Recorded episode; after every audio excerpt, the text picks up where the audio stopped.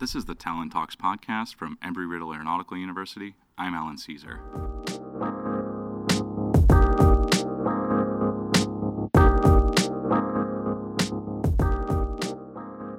In the Wicked studio with me today is Dennis Jones. He already had his pilot's license when he started at Embry Riddle and studied aviation maintenance, avionics, and aviation technology, graduating with his bachelor's degree in 1980.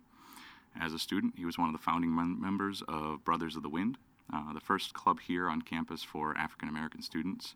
Um, he just retired earlier this year from his post as managing director at the National Transportation Safety Board, where he investigated some 1,500 aircraft accidents over his four decade career. Uh, an article on his Life and Achievements was the cover story for the fall 2018 issue of Lift magazine. Dennis, thanks very much for coming to campus. Yeah, you're very welcome. All right, so you came back to Daytona Beach uh, to be our commencement speaker this morning. Uh, you just retired. You're standing in front of hundreds of students, uh, well, soon to be alumni at the school where you got your degree. Uh, How did that feel? What's that experience like up there? Well, the world word is surreal. Um, you know, here I am up front talking to a very large audience. I didn't expect that many folks here. I understand that's the largest graduating class ever. I was told close to 850 or so um, That's right. graduating students. So I, um, I was in a very large arena and um, big, big crowd there. So I, I was um, very much um, impressed and um, very um, gratified and um, privileged to be here to, to give that speech. And again, at my alma mater, I'm someone who was actually in the audience many, many years ago looking at a commencement speaker with no clue that I would be a commencement speaker here. So those kind of things were going through my mind as I was up there. That's pretty cool. What's one of the nuggets of wisdom you tried to impart on the men and women in the audience? The, the nuggets on the amount of women? Uh, nuggets of wisdom. Oh, I thought you said the nuggets of women. No. No, no, I, I'm glad you clarified that. Yeah. Yeah, I, you know, I try to give some some words of wisdom. I, in fact, as I was coming over here today, um, one of the students that was in the audience stopped me and, and thanked me for talking about student loans because Mm. um, I know I had a battle with that while I was going um, through school. I mean, I had to, you know, uh, get many, many loans to get through school. I used to call myself the Lone Ranger because of all the loans I took out. and um, and so I wanted to put that out there. And you know, when I showed up here um, a zillion years ago, the the, um, the tuition was six hundred and fifty dollars a semester, and I'm sure it's going up since then, right? just a little bit, just a little bit. and uh, so I had to. Um, I only had enough money for one semester. Um, I knew I was taking a chance. I said, let, "Well, let me get down there. Uh, I'll figure it out from there." So figuring out was, um, you know, taking on jobs and um, doing all kinds of odd things, including working at the Daytona Speedway, working at the Volusia Mall, doing work there, fast food restaurants all over uh, town here. You know, trying to you know make money so I can be able to afford school. Yeah, so uh, you learned to fly by working at an airport in on Long Island, washing airplanes, doing other Oh, odd jobs. Yeah, you know that story. Uh, a little bit, yeah. yeah, I, I always wanted to learn how to fly. I lived near a small airport, which is now closed, but airplanes were always flying over my house. And I said, man, I wish I could learn how to fly, but you know, not having the finances to do it, um, you know, I had to figure that out. So I would hang around the airport. I became kind of like an airport rat. You know, Yeah. people would see me around there all the time. I guess they started feeling sorry for me. Say, hey, kid, you want to? Look like you want to learn how to fly. I said, yes, I would like to, but you know, I don't have you know the cash, the money to do it. So um, one of the folks there at the airport said, look, let's work out a deal for you. If you wash airplanes, and you know, we, you can use that to advance for flight lessons. And I said, wow, that's cool. And but little did I know what was in waiting for me because um, he says for every 20 airplanes you wash, you get one hour of flight time. and I and of course, I didn't know how many hours you needed. Yeah. And I says, "Oh, okay, that sounds good. I thought maybe you needed five hours of, um, you know." Yeah, I yeah, said, 100 uh, airplanes, you'd be done, right? So I said, um, so I said, so how many hours do you need? And you got to keep in mind that's the minimum. At least at that time was 40 hours. Most people need more than that. It's just Yeah. a minimum. And then he said 40 hours. I says, wait a minute. I did some quick math. I said, that's 800 airplanes. He says, that's the deal. so anyway, 800 airplanes later. Um, in fact, it was actually more because it took me more than 40 hours. Uh, it took me actually 50 hours to get my private pilot's license. Yeah.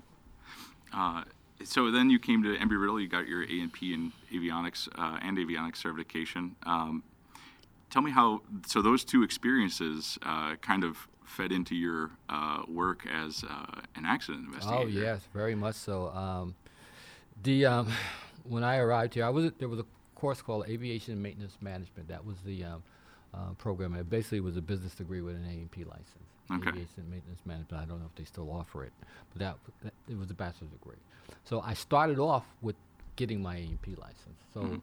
in the morning I was taking the A&P courses, and then in the afternoon I was taking academic courses, and that's what I was doing. And um, so over the years, and between breaks of working and then coming back to school, I started, you know, getting the credit hours. And but I got my A&P license within the first 18 months I was here, and um, and then I used that um, before you had the kind of maintenance facilities here. I was able to get a job to work at Daytona Beach Aviation. That was the company that did all the work on Embry Riddle's airplane, and it was Uh-huh. on the other side of the field. So I started working on their graveyard shift from like 11 o'clock to 7 o'clock in the morning. So essentially, I worked on the airplanes while they were idle overnight, you know, Yeah. getting them ready for the next day. And um, so I actually took on that job of working on Embry Riddle's airplane and still going to school based on my A&P license. So you got a lot of hands-on time like, between washing and working on airplanes. You got to be real intimate with sort of these machines. You're exactly right, and you know the um, the washing the airplanes paid off because you know when you're washing an airplane, you use the word intimate. I mean, I'm underneath looking at the belly, I'm looking at that, and yo and behold, years later when I'm doing accident investigation, I'm seeing airplanes in pieces. Yeah. And because I had always been really close to them, so when I would get to the scene of a crash, I recognized things, even though it, you know for most people it's a crossword puzzle. Yeah. But to me, it's like, oh yeah, I remember that because I used to wash over this side of the airplane, and that's that screw, and that's that rigid f- uh, rivet for this, and so um, it, was a blessing in disguise. And you might have heard me. Uh, I don't know if you were at the ceremony today, but I was talking about that. Um, to me, there's no menial work. You know, to me, Mm. they're all meaningful, um, and because uh, my upbringing was this: is that the dignity is not in the job. You bring the dignity to the job. Uh-huh. And so I always p- took pride in anything I did, even if I was mopping the floor at a restaurant here in town. I, I always did with great pride. So that intimacy you talked about came in handy later. Uh, so as an investigator, what are some of the first things you look for when you get to a crash site? Well, it, you know, each crash is different. Um, that's one thing about an airplane site. You never know where it's going to be. It could be on top of a mountain, as I had to do in, in Kenya. I had to climb to 19,000 feet to get to to the top of a crash site, or it could be a you know crash site in the middle of a downtown city. They're all Mhm. very very different and under different circumstances. And sometimes if the airplane um, comes apart in the air, it's spread over a long long distance. So each one's different. Uh, but mainly when I get on scene, um, I, I try to determine is the, is the whole airplane there? Is it intact? Yeah. And we call it the four corners. You know, we walk around the airplane. Is the wings there? Is the tail there? Is the nose there? Because if it's not there, then it may be somewhere else, and that Mhm. will give you an indication. Or maybe you had some um, of in-flight event. Something may have come off. Sure. So that's what the first thing we try to do. We try to make sure that it's all there. Okay. When you're done with an investigation, do you find that it's just one thing that went wrong, or is it more of a confluence of factors usually? No, they're all different. Um, um, I'll try to make it simple.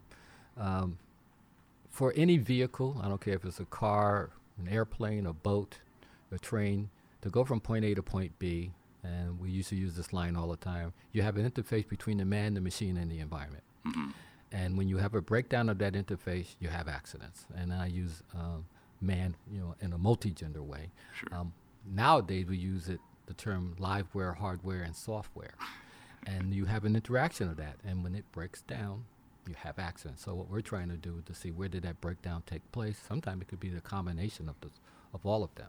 You know, if you're on a, driving a car on a wet road on a, when it's raining hard and you're going very high speed, you got a lot of things going um, as far as decision making of how fast to be going.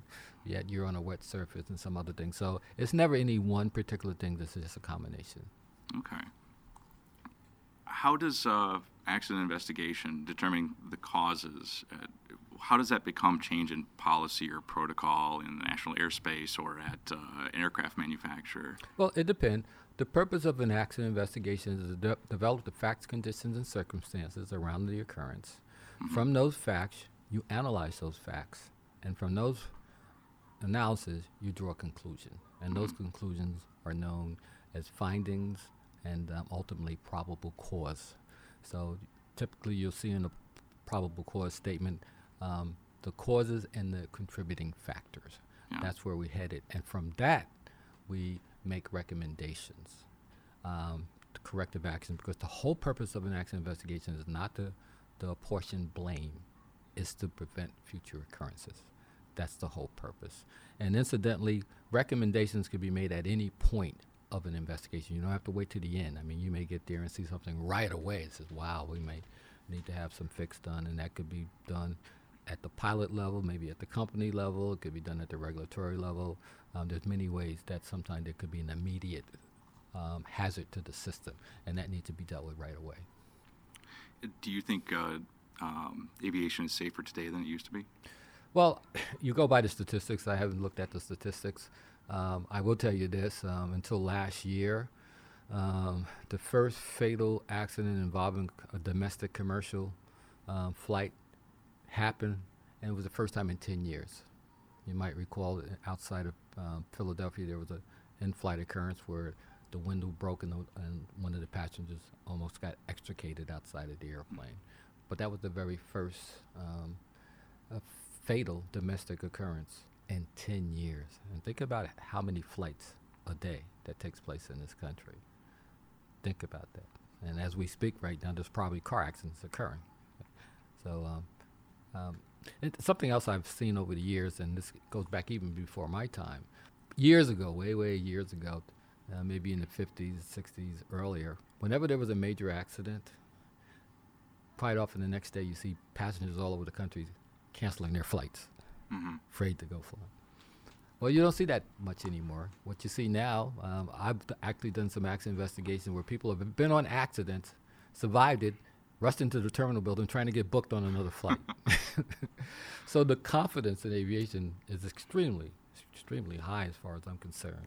And uh, but I just wanted to show you that figure about the first domestic occurrence hmm of fatality of a commercial um, carrier in 10 years. I mean, that's there were years that we used to uh, think that zero accident was impossible.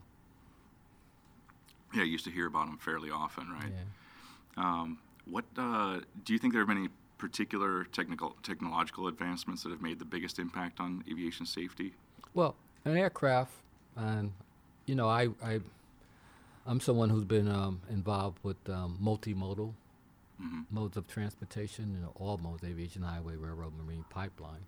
And um, so I kind of look at it from the point of view that the same technology is being applied across the board. Autonomous vehicles right now, which is basically autopilots Right. that you see in cars, have been in airplanes for quite a long time. You're starting to see them in other modes of transportation. You'll soon soon see them in um, boats. Uh, you'll soon see them. You're starting to see them in trucks already. I'm sure you're hearing all kind of stories about uh, ro- um, drones being used, and so a lot of the same technology is being used ac- across modes, making um, a lot of um, you know, making things much safer. So the technology has helped. Okay. Well, so interestingly enough, so there's a lot of uh, talk uh, about the dangers of automation among some people. Uh, pilots have talked uh, for decades now about how little hand flying they do anymore, um, spending just a couple minutes at takeoff and landing and direct control of the plane, right? Um, with that, there's also the talk that their skills might go soft uh, if uh, automation becomes too pervasive. Um, but you know, uh, the push to automate more is driven by the fact that a lot of these accidents are caused by human error. Uh, where where do you stand on this? Well, we would not, we would need another two hours for me to go into detail. I don't know if I can do it in like two or three minutes. But I will say this: is that um, something that I've been seeing more and more, and I'm talking about worldwide because I, I have a worldwide perspective outside the U.S. because I've done so many crashes outside. Is that um, you have what is known as normal flying, then you have what is known as abnormal situations that occur. You know, you have a normal type of activities that pilots are flying using a normal checklist. But when something, when there's an irregularity, you the second mode or the next mode is um, abnormal mode. So they'll have a checklist to act to respond to an abnormality. A warning light comes on or something that typically is manageable. And then you have this other mode called emergency mode, okay, which is a you know a big um, hazard or perhaps a threat to that particular flight. So to answer your question, something I've seen more and more um, over the years is that something um, because the technology is so reliable. I mean, you can go hours and hours and hours. When something abnormal takes place, the reaction to the or- abnormality or irregularity is such that they turn it into an emergency. Mm. Okay, and um, so that's something I've been seeing um, more and more now. Uh, and c- again, something that would, would have been manageable before, uh, for whatever reason, um, their reaction to it actually aggravates the problem and puts it into an emergency situation, and that's something that I see um, have increased more than um, I've s- saw in the past. Is there a particular example you can think of of that? Well, I, I certainly don't want to talk about active investigation, but um, you know, um, again, I'm, I'm just going through a catalog of cases from around the world. I don't want to point to any particular um, um, um, airline or anything of that nature, but um, yeah, there's, there's been some cases where um, there was a um, airplane went into an unusual attitude after takeoff, and um, meaning it went to a steep bank hmm they thought the autopilot was on, and it wasn't. The airplane was actually going on a bank. They were doing something else. They thought it was on, and they thought the movement it was doing it was in response to the autopilot. And then when they realized that the airplane was going into a steeper bank, the pilot, when he grabbed the control wheel and they were in the clouds, he turned it the wrong way. He turned it further into Oh. the turn, and the airplane went into even a steeper turn and um, almost went upside down. But it, it, it, it crashed and killed everybody on board. But it was something that was easily manageable. But again, the reaction to it just made it, you know, uh, more aggravated. Yeah. Um, taking some of these lessons to sort of the general aviation world, what are some things that a, a general aviation pilot can do to prevent a crash? Well, um, fly safely. That, I know that sounds very, very. You know, um, I'm a pilot too. I mean, I um, you know, I fly all the time. Yeah. Um, I'm someone that will go to a crash site and go flying right after leaving the crash Sure. site. Um, I feel very confident in aviation. Um, this is something I've put out on many occasions. Um, there are car accidents happening right now as we speak, right? hmm Okay. And um, you're probably pretty comfortable that it was probably someone, um, it was related to the performance of the driver. Right. Not many people have a problem with that, right? Right. And uh, it's happening all over the place, running through traffic lights, going too fast, whatever, tailgating, and there's accident. No, it doesn't bother. But you say take that same guy and you put him in the airplane, Yeah. and all of a sudden, wow, how could he make a mistake? they accept it when he's on the ground, but now he gets in the airplane. He's supposed to become some kind of magical person who is dealing with that same man-machine environment interface and has accidents. So some of the same things that happen in other vehicles, unfortunately, it's the same person. You're now putting them to uh, uh, uh, an aircraft. And uh, in general aviation, um, you certainly in many cases don't have the same level of sophistication and you know aircraft as, and also um, pilot experience. So all of those things allow um, more opportunities for you know quite often things to occur. And not all accidents are, are related to um, performance issue. There could be mechanical issues, and um, there could be other things that can contribute to accident. So they're not really simple just to say human error. I can uh, give you many instances of what the human you may think is a human error, but you realize that there's something more to it. Um, this morning, I was with some of your high officials here, uh, talking about quote unquote pilot error, and I did a little, um, I did a little um, test to them, and it's something I do with audiences all the time. I'll tell the audience to stand up, and I tell them to repeat after me the word boast.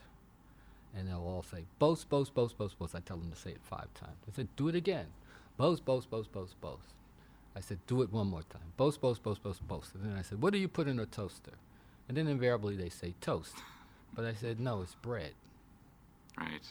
They just made a mistake. Now, um, now here's the question is, they made the mistake, but who set them up? hmm That was you. Yeah. And so let's make that a pilot now. The pilot made a mistake. He made an error, or she made an error. But then you got to ask the question, well, did anyone set him up? And what would be the setup? There's all kind of things that can set up. It could be procedures, it could be management, it could be regulations, it could be training. There's all kind of things that can go into setting things up. And that not only with me- uh, pilots, it could be with mechanics, any kind of aviation um, worker who's involved, air traffic controller. So when you use the term error, yeah, that's simply that's uh, that's understood. It came out of your mouth. You look like a very smart man to me. You know you put bread in a toaster, but you just told me, or at least many people in the audience, that they put toast in a toaster. But the question is, who am I, and where can you find me? Because I could have done that to you over a speakerphone, and I could have been in California. So now I'm invisible, and one of the reasons why it takes an investigation so long is to trying to find me, and I could be way up the food chain somewhere. And um, you know, if a pilot um, had been flying for you know 10 hours, day six days straight, and he crashes on day number six, maybe due to fatigue. Oh, the pilot was tired. Yeah, but who put him in a position to be tired in the first place? hmm Who hired him in the first place? And all these on because now you're talking about a system. Yeah. So it's too simplistic to say, oh, you made an error. Yeah, but what about all these other things too? And so that's why I'm never comfortable with the term, oh, he made an error, because it's too, c- it's much more complicated than that.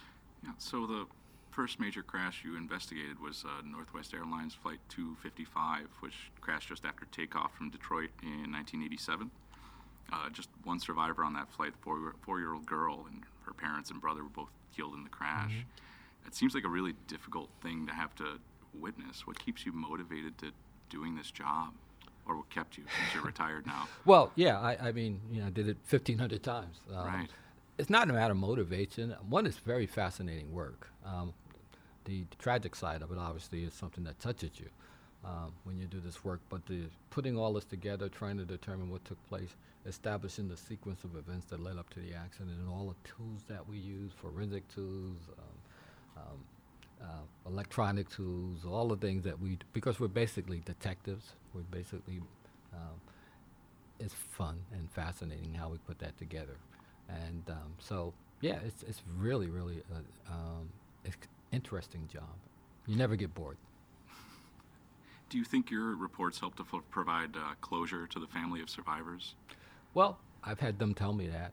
Um, you know, we've, um, over the years, over the last 20 years, um, industry, government have taken um, more steps to um, address the, um, the surviving family of victims and of an accident um, to make sure they're aware of what's going on right from the very beginning of an accident.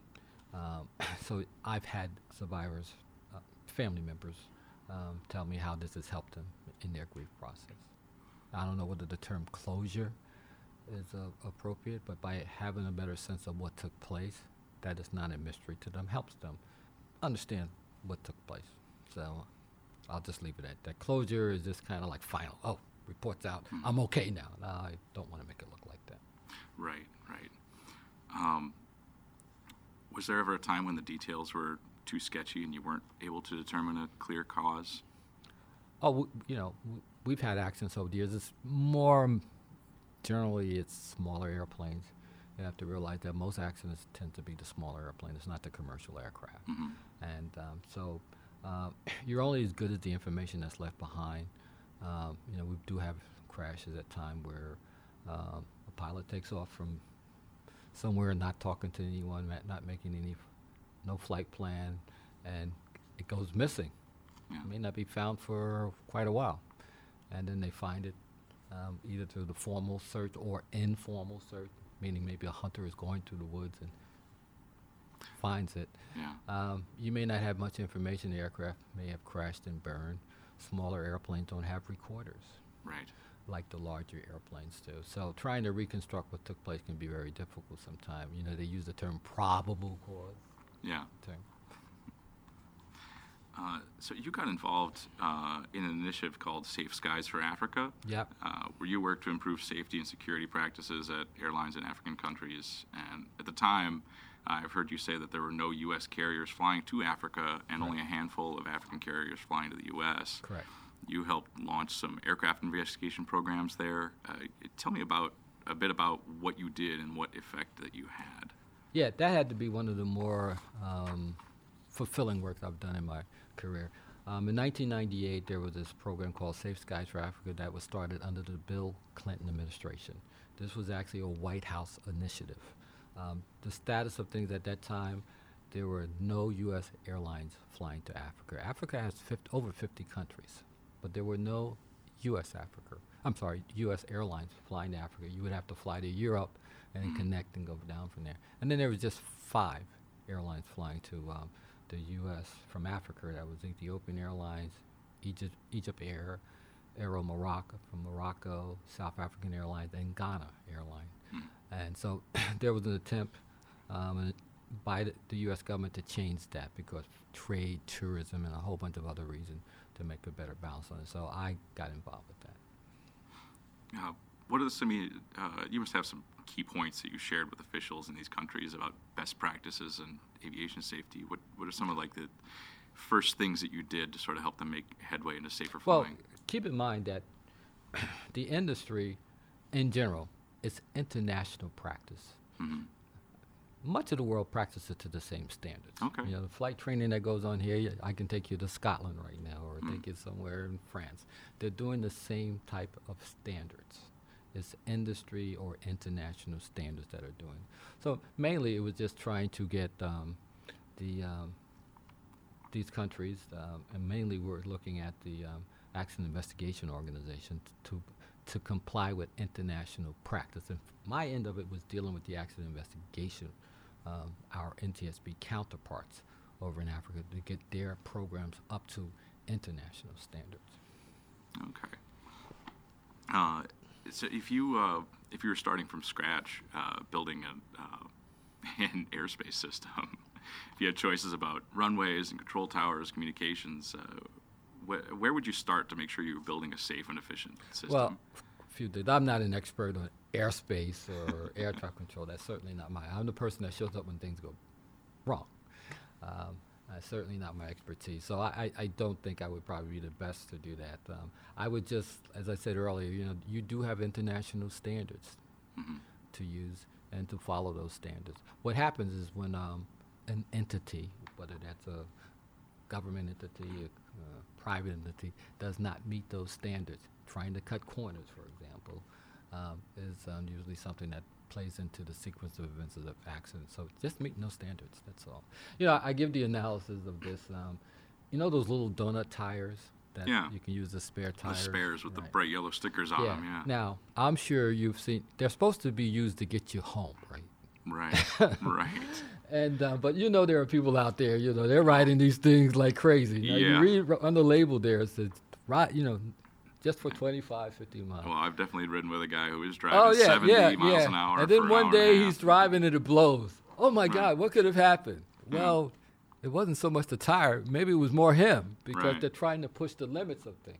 Yeah, And um, so, you know, it's the same thing in other um, accidents is that sometimes, you know, people are not respecting the standards that should be done, just pushing it a little bit and hoping to get a little lucky. But um, that donut tire is a good example. You see it all the time, you know.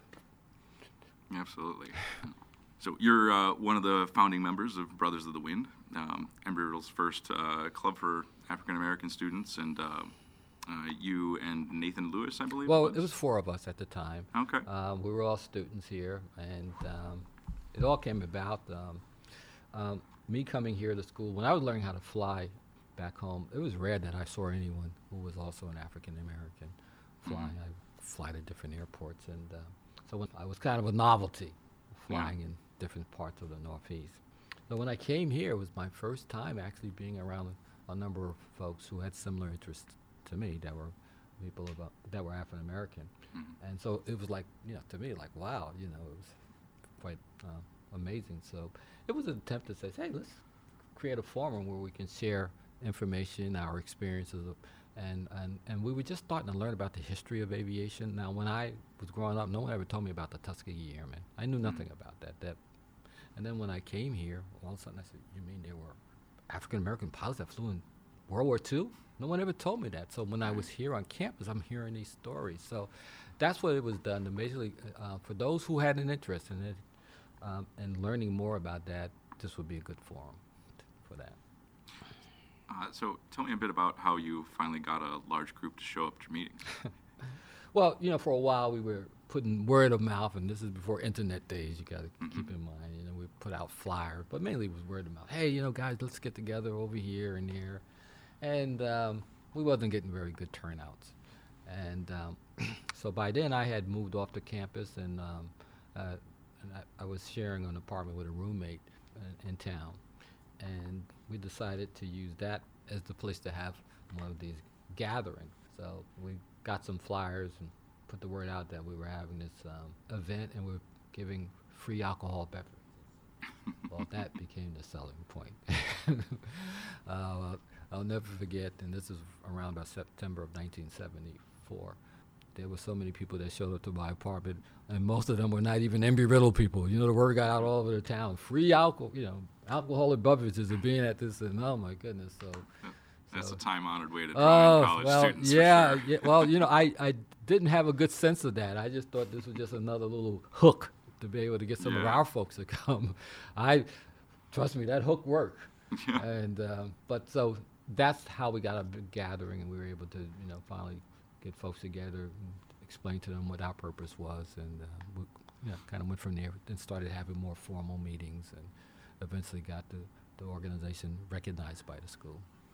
Yeah. Uh, so um, the it seems like the the diversity profile was different in your time as a pilot before coming here uh, compared to um, sort of being in the student population.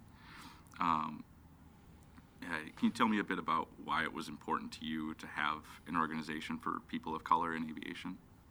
Well, it, it was um, to share stories, um, to learn the history, which um, I certainly didn't have. Um, as I mentioned to you earlier, you know, I, I, as I was doing my flying and flying around different places, um, I, I, just rarely came across someone, um, color or women, that were flying at the time. And this was the first place I've ever se- had seen that.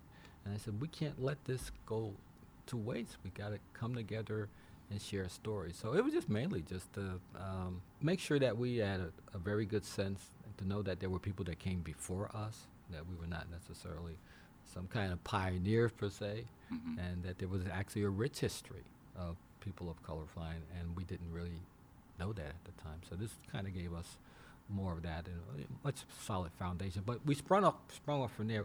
We did more things than just get together. We were holding events outside the school. We, we were doing working with them. There was a local um, juvenile detention center mm-hmm. um, in town. We would go there and uh, hold events and working with young kids there. So we were doing a lot of social services. So it started out as basically as a gathering, but it, it spun off to did a whole bunch of things more f- um, for the community as well. Yeah, that's great that you were a, a community-oriented organization. Yeah. Um, do you feel like attitudes toward people of color were different at Embry Riddle than in aviation industry in general? Uh, you mean different? You mean um, more welcoming per se? Well, no. I, when I came here to, um, and I continued to fly here, even though I had my private pilot license before I came. I continued. No, I, I felt quite welcomed here and not only were there people of African ancestry from America here, there was some from all over the world. It was the first time I'd seen that as well. And um, so they were all flourishing and very much involved. I can recall way back when that there was even a few African American flight instructors on the flight line. You know, there were students that have graduated and there. So, no, I, I, I must say that I've always felt that this campus um, created uh, an environment of fairness for those of us that were here at the time. Do you? I'm wondering um, who was your your role model when you were growing up? Uh, well, my parents were. Was it for me? It was my mother, but um, they were my role models. Um, to um, give me, the, they gave me a really good upbring, upbringing, and um, and I was I loved to read, so I was always reading about you know different um, successful folks. There were a few folks who, uh, when I started to learn how to fly, who became mentors to me, who Mhm. you know also quite formidable, and pushed me to you know try to continue on in aviation and and um, continue to um, develop my credentials as a pilot. Um, those were some early influences to me, um, but mainly it was just my you know my parents, my mother, and um, there was another other person who had introduced me to uh, the history of Tuskegee Airmen, just barely, and that was quite helpful. So um, it was a collective effort. It wasn't any one person say, yes, that was the person that had the most influence. It was just a, a multitude of folks. Can you tell me how it was helpful to hear about the to learn about the Tuskegee Airmen? Yeah, because you know I went through high school and you know watching TV. I never saw anything. I, no one ever said anything there. You know, it wasn't anything that was offered in high school. And um, my father was a World War II veteran. Uh, you know, unfortunately, you know, my, my dad died when he was very young, and I was very young. When, um, so I didn't get a chance to hear his story, although he wasn't in. The, he was not in the Tuskegee Airmen, but um, no one had ever mentioned it to me at all. I just came across it by accident and like, huh? You mean there were these guys flying in World War II? Uh, you know, I was born in the middle 50s. I still kind of remember Jim Crow laws. Yeah. You know, I still remember riding on the back of the buses. Uh, I experienced those kind of things. And so, in that content, you know, you said, wow, this is happening. How in the world is anybody flying an airplane under those conditions? And here I'm finding out there was folks back in the 40s um, flying aircraft. And then later on, and I, and this is something I had not mentioned before, I mentioned it today during the, um, the commencement speech that I got a chance to meet one of the Tuskegee Airmen. And then later, when I went to Washington, D.C. to work for the NTSB, for a period of time, I was a tour guide at the Air and Space Museum, what they call a docent. And it just so happens that one of the persons that was on the, on the board at the Air and Space Museum was General Benjamin O. Davis Jr. He was the head of the Tuskegee Airmen. And I got to meet him, and he befriended me. And he, and this is after I left Embry-Riddle. Uh, uh, I'm sorry, graduated from Embry-Riddle. And I got a chance to meet him. And the stories he told me, I mean, this guy was a leader. And um, that was, you know, and, and they went through a whole lot. I mean, there's stories he told me that, you know, were just unbelievable. Because, you know, they fought overseas and um, some of the things that they encountered. And he wrote a book and he signed the book. I have it at home. It's, it's um, one of my prized possessions because he passed away many years ago. That's excellent. Um, so it, now it's uh, it, I, I didn't warn you about this. Uh, now it's time for Uh-oh. our lightning round. I'm going to give you uh, five questions, and uh, you're going to give me five answers, and hopefully they'll match. So you, are you ready? Yes, sir. All right. Uh, if you could fly any plane ever made from anywhere to anywhere, what do you choose? Hmm. Any airplane. I still like old-fashioned stick and rudder skills. You know, Yeah. simple airplanes that don't have much equipment that I have to use basic navigation for. So, you know, take a Piper Cub and fly it from New York all the way to Miami. Yeah, it's a good long not, trip. not using any GPS. You know, just doing it the old-fashioned way. I that's something I enjoy doing. That's excellent. I would enjoy doing. That'd be a real scenic flight for Yeah. sure. Uh, so if you could read only one book for the rest of your life, what would it be? I love to read on all subject matters, but mu- most of it is self-help books. Think and Grow Rich was one of my favorite books, um, and um, this is a book that was written back in the 40s, and I still continue to read it to this very day. Think and Grow Rich, and uh, I think many people are, are aware of it. It talks about the richness of your mind. It got me in a positive attitude to feel confident about myself that I could, you know, achieve anything that I put I set my mind to.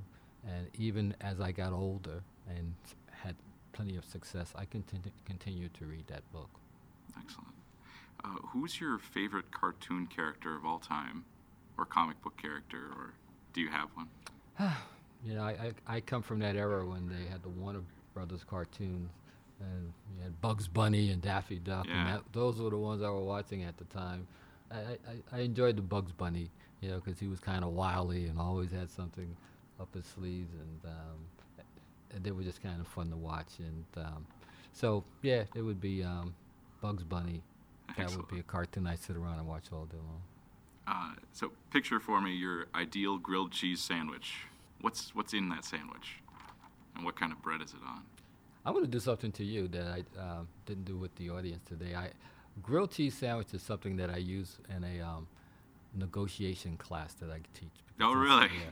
And what I do is that I, I put the scenario: you go into a restaurant and they tell you, you said, "I want toast," and they come back and say, "We don't sell toast." And then I said, "Well, then get back to them." and Says, "Hey, do you have grilled cheese sandwich?" And they say, "Yes." Well, give me a grilled cheese sandwich. Just leave the cheese off of it.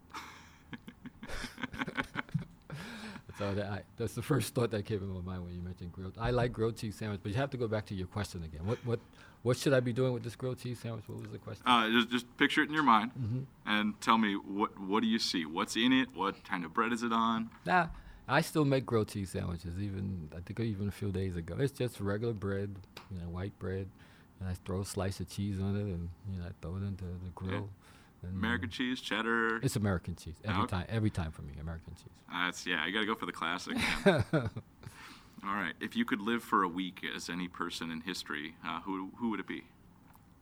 Well, you are asking interesting questions. So it would be me, right? I want to be me again. Oh, there you go. I love me some me, right? And uh, who would I want to be? I don't. I you never given any thought. I've always just enjoyed being me, so I really don't have an answer. I think they would want to be me. That's how I feel. I've had a wonderful life, a lot of opportunity, traveled all over the world, um, you know, done well from an income point of view, a lot of success, done some things. I mean, I've talked to world leaders, and um, and I was telling um, someone today, I, uh, many years ago, a small airplane tried to crash into the White House, and I was Mhm. involved with that investigation. And I remember as I was working on the airplane, I was looking at the aircraft crashed along the side of the White House building, and as I'm working on it, I'm looking up and I see Bill Clinton and Hillary Clinton looking at me as I'm working, and I'm saying, I better get this one right. So I, you know, traveled all over the world. I, I, I mentioned to you of going to remote areas. I've climbed Mount Kenya, the second highest mountain in Africa, to get to a crash site. Wow. I've been out into swamps area. Um, I've been, um, you know, in Russia. I've been China. I mean, I've had a really enjoyable life, and it hasn't ended yet. So I, I kind of like being me. That's awesome. That's that's a totally okay answer for my book. All right. Well, uh, that's uh, that's all I've got for you. Thanks very much, Janice, for uh, joining us for the Talent Talks podcast. Oh, you're more than welcome. Thanks for inviting me. All right. Uh, the Talent Talks podcast is a production of Wicked Radio and the Embry-Riddle Office of Alumni Engagement. We're coming at you from the Mori Hosseini Student Union in Embry-Riddle Aeronautical University in sunny Daytona Beach, Florida. Thanks for downloading us. We'll see you next time.